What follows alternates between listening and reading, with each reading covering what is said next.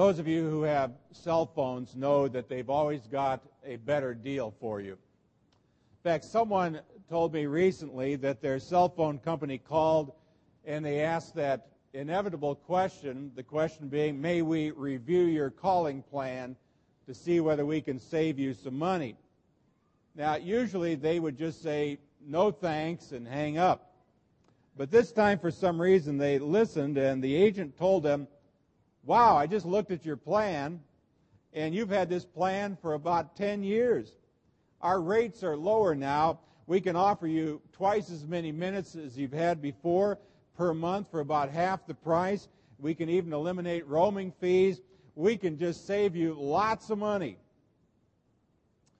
Well, they decided to accept that new cell phone offer, and sure enough, when the next bill came in, it was dramatically less than before. For years, they had been living under that old contract, and even though the old contract was acceptable, they were offered a brand new contract, one that was much, much better. You know, in the same way, friends, God made a contract with his people. It's a covenant with his people. And then, after a period of time, as we heard in our reading from Jeremiah today, he offered them a new contract. He offered them a new covenant, one that is much, much better than the first. See, the old covenant was centered on the law of Moses. The new covenant he wants to sign us to is centered on Jesus. In the book of Hebrews, chapter 8, verse 6, it says, The new covenant is a better covenant than the old one because it is founded on better promises. Now, centuries before Jesus ever came into this world, God told his people about a covenant that he would make with them. He said that to them, in effect, This is the kind of God I will be for you. and his new covenant is better, though, for a couple of key reasons. One is this new covenant that he wants to make with his people is based not on law, but it is based on the grace of God, and we'll talk more about that in a minute. Second of all, the old covenant was made with just one nation of people living in one small part of the world. But this new covenant that God brings to his people is for everyone, it's for all races, all nations, all people. Now, I want you to understand something that's very important here. And the fact that God would actually make a new covenant with us, a new contract, tells us something about his nature. See, he made a new contract with his people even though we never kept the old contract.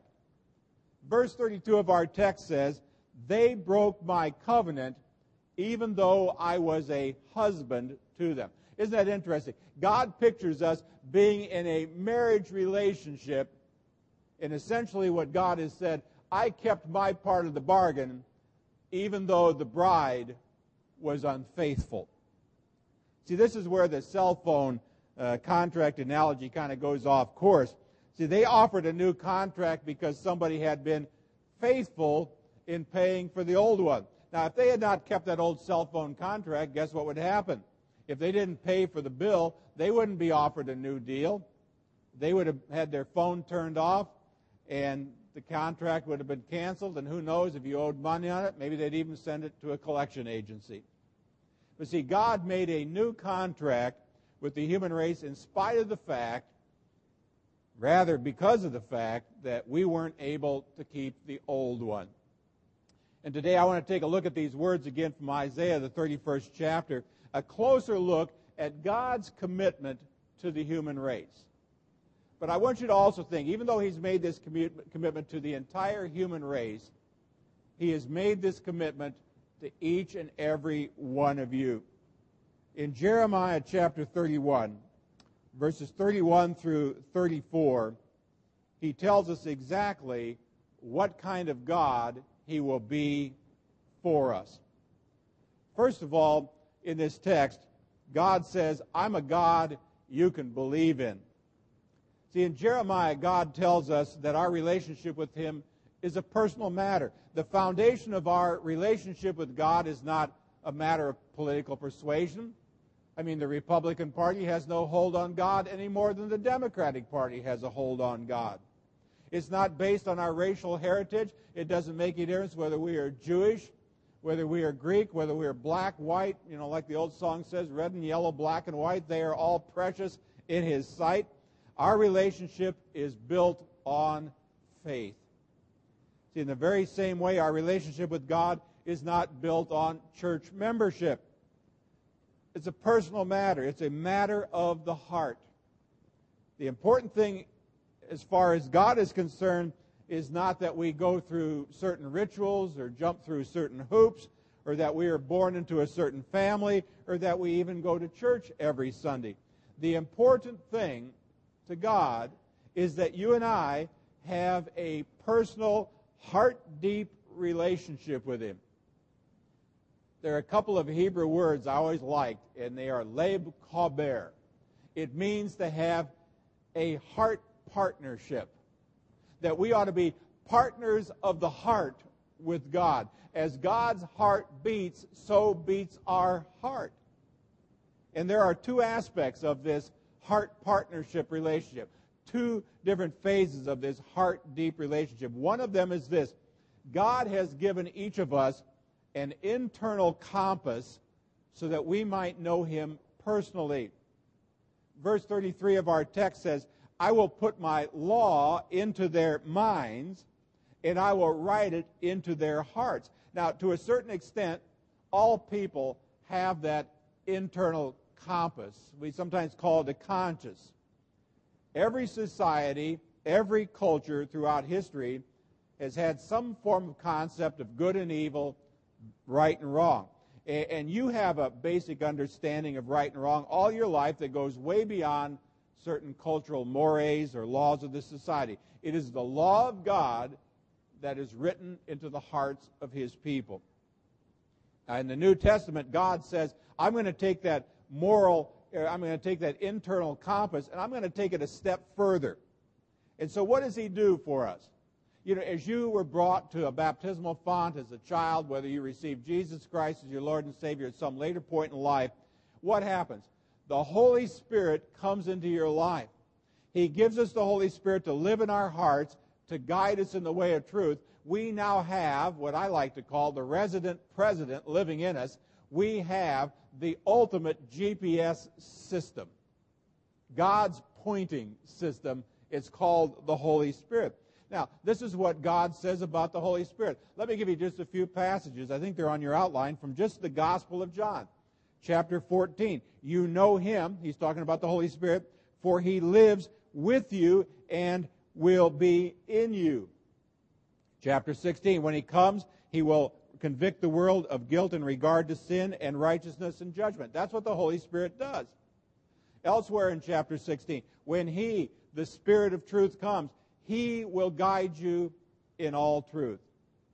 You see, friends, in this new covenant, God gives us an, in, an internal compass so that we may know Him personally and have a relationship with Him based on faith. See, God is a God to believe in. Now, there's a second aspect of this heart partnership or this heart deep relationship and it is that God has given us direct access to Him. How important is direct access to anyone? Uh, a few months back, in fact, it was in January, I was down teaching at Louisiana State Prison in Angola. After teaching all day, I'd stopped to visit one of my good friends by the name of Bill Ollis, and Bill Ollis is a oil painter. And those of you who've been in our house have seen any number of oil paintings that Bill Ollis has done. And he, he gave me a brand new one. And I was carrying it through the prison. And when I got to the main gate, you walk between one set of iron doors that clang behind you, and you stand in the middle, and you got to check out before they open up that next gate. And the gate officer looked at me and asked me if I had a hobby craft note. In other words, did I have permission to take that painting out of the, the, the prison? And I said, uh, no, I had no hobbycraft note. A prisoner had given it to me, and I suggested that she call Warden Cain's office. And she looked at me And she refused. Instead, she decided to follow a certain hierarchy of protocol.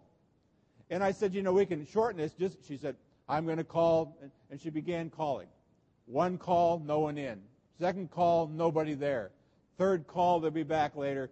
Fourth call, no answer. And I said, look, just call Warden Cain's office, talk to Miss Stephanie there. And she looked at me and she finally gave in. And she picked up the phone, and the conversation went this way. I heard the entire conversation. Hello, this is Officer Smith, and I have Dr. Kolb. That's all she said. And then she sat there bug eyed and listened for about 30 seconds and put down the phone and she said, You're free to go. she buzzed me out. Now, I must admit that I was suddenly quite impressed with myself having direct access to the head of the prison. See, it's not what you know, it's who you know. Now, some people think that God has this hierarchy of access to himself too. That you got to go through all of these channels. They think you need to have a priest or a pope or a bishop or a preacher or a pastor who lives somehow on a slightly higher ground than you do, who have a better reception or a better connection with the Almighty. I'm amazed at how many people email me and say, I think you probably have a better connection with the big guy upstairs than me. Will you pray? And I always write back and say, hey, I'm on the same wavelength you are. I mean, I don't have a special connection. I may have a card in my wallet that says I'm an ordained pastor of the Lutheran Church Missouri Synod, but guess what? That's not getting me into heaven. It doesn't get me any better access to God than the access you have. But we do have a mediator. We do have somebody who goes between us. 1 Timothy chapter 2 verse 5 says that we have Jesus. Jesus is our mediator. He is the one who enables us to have direct and immediate access to God. And the access is the same for all of us, every person on the planet. You know, and I pray, you know, my prayers are no more powerful than your prayers. I have the same access to God that you have. You know, every time I ever think about praying, I, I get this wonderful image of God sitting on his throne in heaven. And Jesus sitting at his right hand and the Holy Spirit sitting there on the left. And when I pray and I'm talking to God, guess what? The Bible says sometimes we don't quite know what to say. And maybe that's why we think we have to have other people to do it for us. You know, that pastors know more these and thouists and mayest and whosoeverists or something like that. But you know, sometimes the words just don't come out right. But I have this picture as I praying that the Holy Spirit is there, leaning over, whispering in God's ear. I know Barry's not making much sense. This is what he's trying to say. Because isn't that what the Bible says? He takes our innermost groanings and he translates them to the Father. And so, while the Holy Spirit is saying, this is what he's trying to say, I've got Jesus sitting on the other side who's whispering in God's ear and saying, and by the way, he's one of ours.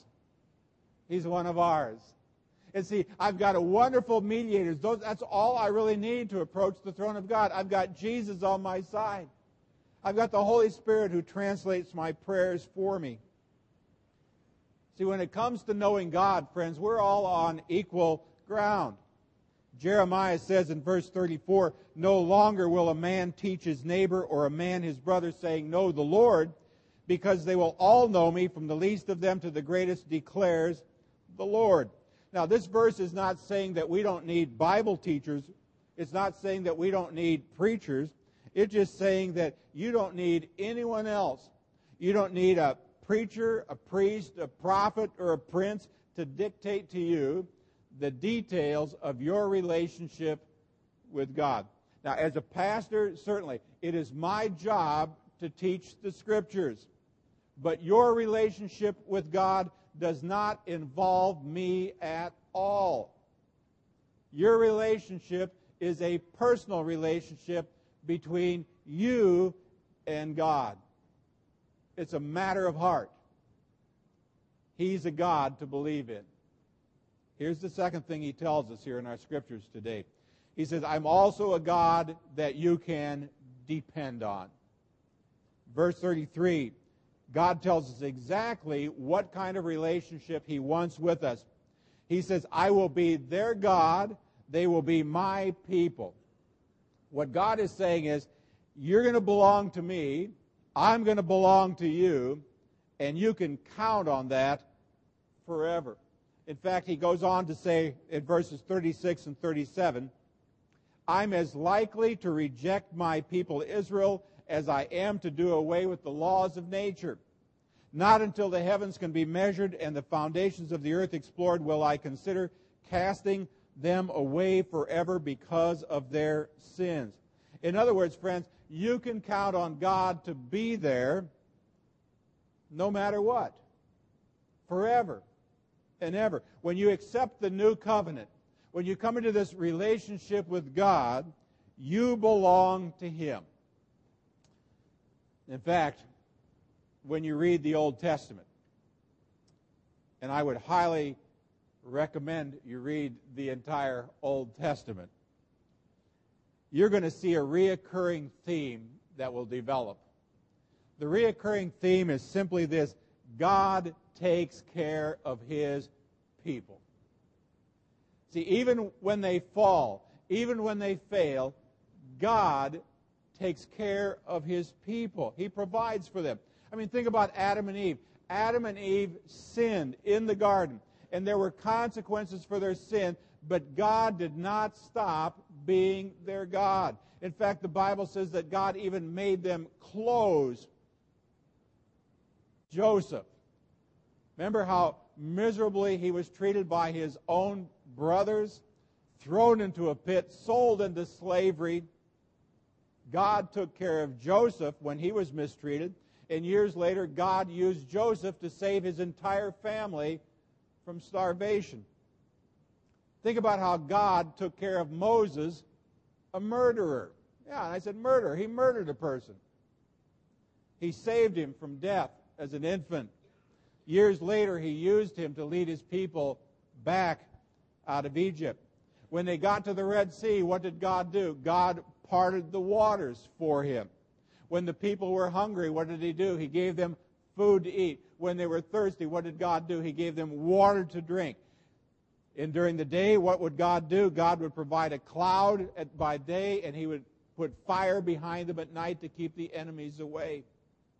And as you kind of work your way through the Old Testament, you see again and again how God takes care of his people. Again, maybe a slightly different summary of the Old Testament. Follow God, he'll take care of you. He is a God that you can depend on. And then when you get done with the Old Testament, friends, I highly recommend the New Testament. It's good too. And when you go through that, you're going to see much the same thing. Time and time again, we're told to take all of our problems, all of our concerns, all of our cares, turn them over to God. Let me give you a few examples. Again, I think they're probably on your outline. Peter says, Cast all your anxiety upon him because he cares for you. Anybody been anxious lately? Worried about anything? Who'd you talk to? You know, some people, the last person they talk to is God. God says, hey, I'm over here. Throw them on me. I can deal with them. Paul says, my God will meet a few of your needs occasionally. No. I'm glad somebody caught that. My God will meet all your needs according to his glorious riches in Christ Jesus. And you know, there may be some of you here today who do not believe that for one minute and I suggest that's because you have never tried. You have never really tried. Even Jesus, what does Jesus say? Don't worry about your life. What you're going to eat, what you're going to wear. Oh, sometimes we're so worried about what we're going to eat.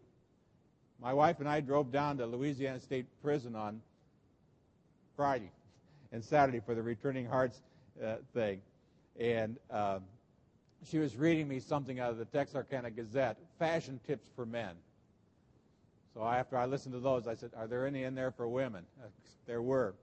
But she was reading me all the stuff that I should worry about, that I should wear to be fashionable, like even though you live in Texas, no big buckles unless you think you really are a cowboy. And, you know, match your shoes and your socks. See, we worry about that stuff. You know, what am I going to wear? What am I going to wear? What should I wear to this? Then we're worried about what we're going to eat. We've got a potluck today. Oh, what should I make? Oh, what should I make? Oh, what should I make? You know, what if they don't like what I take? We worry about that stuff. We drive ourselves crazy. You know, and what does God say? He says, check out the birds.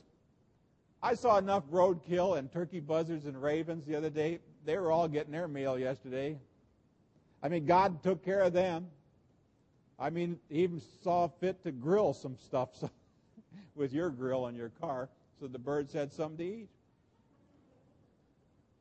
It says, How much more valuable are you than a bird? And then driving down on Friday, you go by all of the stuff that is blooming. Have you, have you slowed down enough lately, folks, to see all the white and the purples and the greens and stuff like that? It's absolutely beautiful. It says God does that. How much more won't He take care of you? All I'm saying, let me put it another way. In your darkest hour, in your weakest moment, in your most desperate of times, you can depend on God. Throughout history, God has provided for his people, God has protected his people, and God will do the same for you too. He is a God you can believe in, and he is a God that you can depend on. Here's the third thing. He says, I'm not only one you can believe in and depend on, uh, I'm a God you can turn to. You can turn to me. See, when you get to the end of your rope, when was the last time you ever said that? I'm at the end of my rope. That's the point when God says, That's great, let go. now I can handle it. Or, You're on my last nerve. hey, when you get to that point, when you're at the end of yourself, when you have nowhere else to turn to, you can turn to God. I mean, if guilt is eating you up, if regrets are holding you back, you can turn to God. If you can't find peace, if you can't find a place of rest anywhere in your life, you can turn to God. If you have failed once, if you have failed twice, if you have failed a thousand times, you can turn to God and He will never turn away. Nancy and I saw a vivid example of that in the last two days. We went down to a Louisiana State Prison in Angola for the Returning Hearts program. In the prison the other day, about 900 to 1,000 children were allowed to come into prison for the day to spend the day with their daddies. About 450 men or so had their children able to come in and spend a whole day with them took 450 some volunteers to see to that that would happen. And the young man who preached not only on Friday night, but the young man who preached on Saturday afternoon, you know, had messages about how they had failed, how they had failed their families, how they had failed their communities, but most importantly, how they had failed their children. But then we're very quick to add, but God had forgiven even those failures, had forgiven the crimes, had forgiven them for being failures even as fathers, and was willing to give them a second chance. That some people would tell you the best thing that ever happened to them was when the judge banged down the gavel and said, life sentence at Angola because they finally came to the end of themselves. These big, rough, tough guys suddenly had nowhere else to turn except to Jesus. And it's there when he was waiting with his arms open and say, I can even take care of this. Verse 34 of our text says, For I will forgive their wickedness and will remember their sins no more. Now, friends, don't just think God forgives the sins and the wickedness of people who are in prison. I'm looking at a whole bunch of sinners right now. You turn around, you'll see a few. You don't have to turn around. You just look at me and see a big one. I mean, even Paul said what? Chief of sinners. Head guy, Paul says. See, when you need forgiveness, who are you going to turn to? Not Ghostbusters. I mean, who are you going to turn to? You turn to God. He's a God that you can turn to. He offers forgiveness. And God offers forgiveness that is a whole lot different than the forgiveness you and I offer. Somebody comes to us and they say, I'm sorry, forgive me. We go, hey, I'll forgive, but I'm never going to forget. And so we want to hold that hammer over them somehow. But God says, no, friend, your forgiveness is complete. It's absolute. It's all encompassing. In fact, when I forgive your sins, I'm going to take them and bury them in the deepest part of the sea. And then God puts up a sign that says, and no fishing. Don't ever let the devil take you fishing. Because he'll take you back to the deepest part of the sea and want you to drop your line. God says, stay away from that. See, that's the new covenant that God makes with the human race. He sent his son into this world not to condemn the world. That's what it says right after John 3:16 by the way, you keep on reading. Didn't come to condemn us, but came to save us. And when Jesus began his ministry on this earth, he too was baptized by John the Baptist. And when Jesus came walking down, do you remember what John the Baptist said? Behold the Lamb of God who does what? Who takes away the sins of the world. See, that's what Jesus did. He paid the price for your sin. When he died on that cross, the sins of the world were placed on his shoulders, and he paid for every last one of them. The Apostle John in, in 1 John said, He's the atoning sacrifice for our sins, and not only for ours, but also the sins of the whole world. Or one of my favorite verses, 1 John chapter 1, verse 9. If we do what? If we confess our sins, He is faithful, He is just, that means He's fair. He will forgive our sins, He will purify us from all unrighteousness. See, when you fail, God is a God you can turn to. God has promised to forgive you. He's promised to remember your sins no more. I mean, God has made a commitment to this world a commitment, a covenant, a contract. The problem is a lot of people in this world don't know what that covenant and commitment even is yet. How many of you like to share good deals with other people? I mean, most of us do. You see a good movie, what do you do? You tell people about it. You find a good restaurant to eat at, you tell other people because you want them to enjoy it too, unless you're kind of a selfish little creep and don't want anybody to go to that restaurant and take your seat you know, you have a fun experience at the ballpark, and what do you do? You tell people about it. You want to share that experience. You want them to have the same joy you have. There are a lot of people out in the world, friends, who do not know the covenant, the commitment that you and I are enjoying. This covenant in which he makes himself available not just to us, not just the Lutherans, but to everybody. A God you can believe in. A God you can believe in from the heart. He's a God who you can depend on. He will take care of you. He's a God that you can turn to, even when you have nowhere else to turn to. Now you say, How can I get me some of that? The answer is very simple. All you need to do is accept his offer. I don't know, maybe there are some of you today that have never accepted his offer. You've just basically walked around the tires of the church and kicked them. You've just kind of kept God at arm's length out there. For some reason, you have this weird picture of God as being mean or vindictive or not caring or, you know, a killjoy or whatever.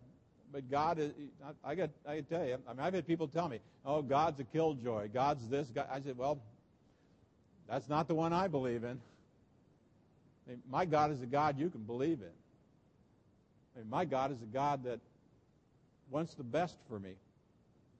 And if you want the best for you, it's as simple as saying, Lord, give it to me. I want it. And even if you've been a follower of Jesus Christ, like many of you for, you know, hundreds of years, well, not hundreds, a few years, the covenant is still the foundation for your relationship with God. I mean, I've been a Christian for over 60 years. That's the foundation I've stood on all of those, those years. And that foundation has never shifted. The foundation has never cracked. The foundation has never leaked. The foundation has never crumbled. The foundation has always been there. I've been able to believe in Him from my heart. I've been able to depend on Him daily for my needs. I've been able to turn to Him for mercy and forgiveness, and He's always been there. That's God's commitment to you as well.